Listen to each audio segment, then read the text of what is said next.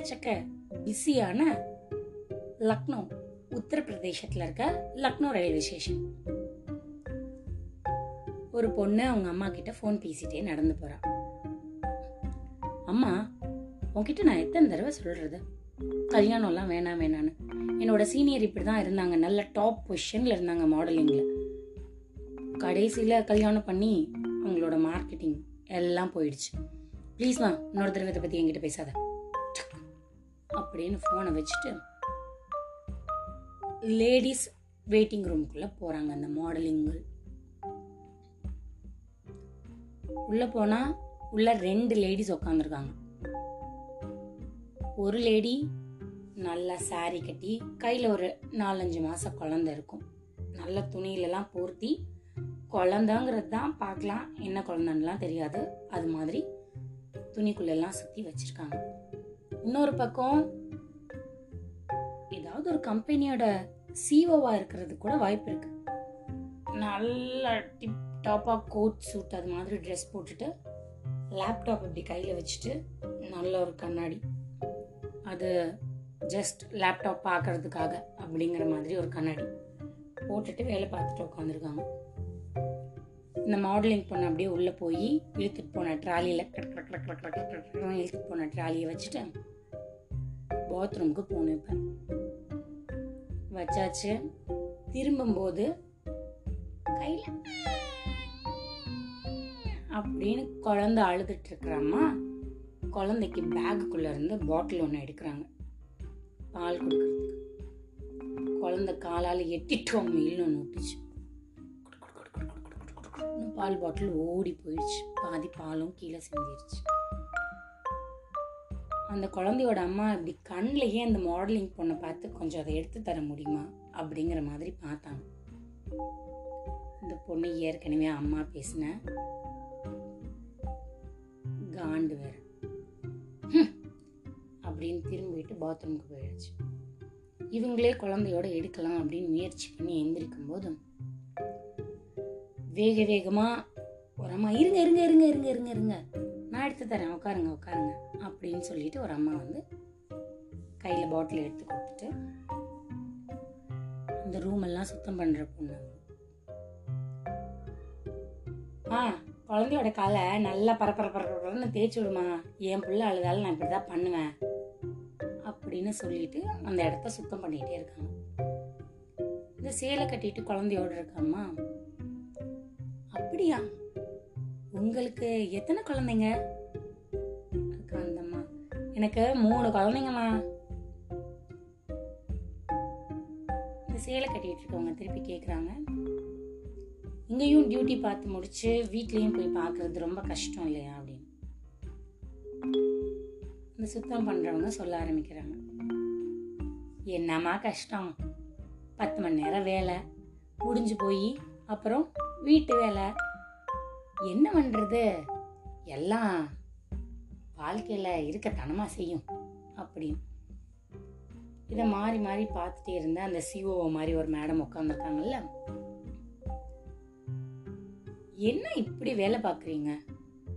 குழந்தையும் பார்த்து இதையும் பார்த்து அதையும் பார்த்து. கடைசியில் திரும்பி பார்க்கும்போது வாழ்க்கையில் என்ன தான் இருக்கும்? அப்படின்னு அந்த அம்மா கேட்குறாங்க உடனே இந்த வேலை பார்த்துட்ருக்கம்மா நீங்கள் படித்தவங்க நல்லா தெரிஞ்சவங்க என்ன கேட்குறீங்கன்னெலாம் எனக்கு புரியலை. ஆனால் வேலை பார்த்து முடிச்சு எல்லாம் பண்ணி போனால் வீட்டில் புள்ள குட்டிகள் எல்லாம் பார்த்து ஒரு மனநிறைவு இருக்கத்தாமா செய்யுது வாழ்க்கை வாழத்தானே வேணும். அப்படிங்கிற மாதிரி சொல்லிட்டு அது சுத்தம் பண்ண ஆரம்பிச்சிருச்சு. கண்ணாடி போட்டு லேப்டாப்பில் வேலை பார்த்துட்டு இருக்க அம்மாவுக்கு இன்னும் கொஞ்சம் கோவம். இந்த கை குழந்தையோட உட்காந்துருக்க அம்மாவை பார்த்து ஏமா உன்னை பார்த்தா நல்லா படித்த பொண்ணு நல்ல எஜுகேட்டட் பொண்ணு மாதிரி தான் தெரியுற. நீ உன் லைஃப் செட்டில்மெண்ட் அதெல்லாம் பார்க்காம இதெல்லாம் என்ன? எப்படி உன்னால் வந்து உன்னோட இண்டிவிஜுவாலிட்டி எப்படி உன்னால் க்ரியேட் பண்ண முடியும்? முதல்ல உனக்குள்ளே தான் நீ சாட்டிஸ்ஃபை பண்ணிட்டு தானே அப்புறம் லைஃப் அது மாதிரி பார்க்கணும். அப்படின்னு ரொம்ப கோவமாக அவங்கள பார்த்து கேட்குறாங்க ரொம்ப நிதானமாக அந்த பொண்ணு சிரிச்சுக்கிட்டே அந்த குழந்தைய அழுகிறது அப்படியே தாளாட்டு பாடிட்டு கையில் அப்படி டிங் டிங்னு ஆடிட்டு. நீங்கள் சொல்கிறதெல்லாம் நியாயம்தான். ஆனாலும் என்னோட இண்டிவிஜுவாலிட்டி என்னோட பொறுமை எனக்குன்னு உண்டான தனித்தன்மை எதையுமே நான் விட்டு கொடுக்கலையே. குழந்த பிறந்ததுக்கப்புறம் அம்மாவா? அது இன்னும் கொஞ்சம் கூடிதானே இருக்கு. அப்படின்னு குழந்தை அழுக ஆரம்பிக்குது. கையில அப்படியே தூக்கி வச்சுட்டே குழந்தைய தாளாட்டிட்டே இருக்கிறாங்க அப்படி கையால.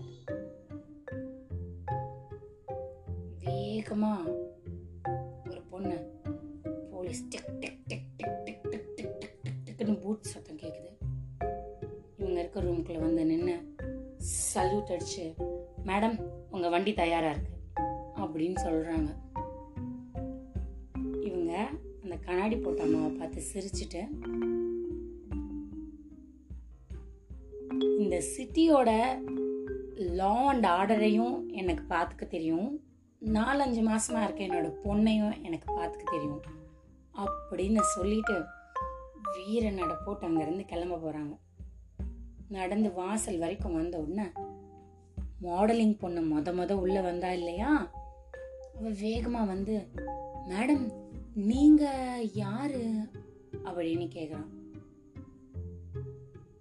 நான் தான் சீமா ரோஜன் எஸ்எஸ்பி ஜான்சி அப்படின்னு ரொம்ப கெத்தா பதில் சொல்லிட்டு கிளம்பி போயிட்டாங்க. ஒரு வருஷம் கிட்ட போயாச்சு. குழந்தையெல்லாம் இப்போ பெருசாக இருக்கும் இல்லையா? இவங்க ஒரு நாள் டியூட்டி முடிஞ்சு காருக்கு வந்துட்டு இருக்காங்க. பின்னாடியே ஒருத்தர் ஓடி வந்து மேடம் உங்களுக்கு ஒரு கொரியர் வந்திருக்கு. இந்தாங்க அப்படின்னு சொல்லி அந்த போலீஸ் மேடம் அவங்க கிட்ட கொடுத்துட்டு போறாரு. ஓப்பன் பண்ணி பார்த்தா உள்ள ஒரு பெரிய மேகசின் அந்த மேகசினோட கவர் ஃபோட்டோவில் அந்த மாடலிங் பண்ணுறதுக்கு இருந்தா இல்லையா அந்த பொண்ணு? அவ ப்ரெக்னெண்ட்டாக இருக்கிற மாதிரி மாடலிங் பண்ணி ஃபோட்டோவை அனுப்பிச்சிட்டு தேங்க்யூ அப்படின்னு போட்டு இவங்களுக்கு அனுப்பிச்சிருந்தேன் இவங்களுக்கும் ரொம்ப சந்தோஷம். அப்படி பார்த்து சிரிச்சுட்டு கிளம்பிட்டாங்க. இதுவரை நீங்கள் கேட்டுக்கொண்டிருந்தது கதையும் நானும் ரேவா வல்லியப்பனுடன் மீண்டும் இன்னொரு தடவை அடுத்த கதையில் வந்து உங்களை சந்திக்கிறேன். அது வரைக்கும் நன்றி.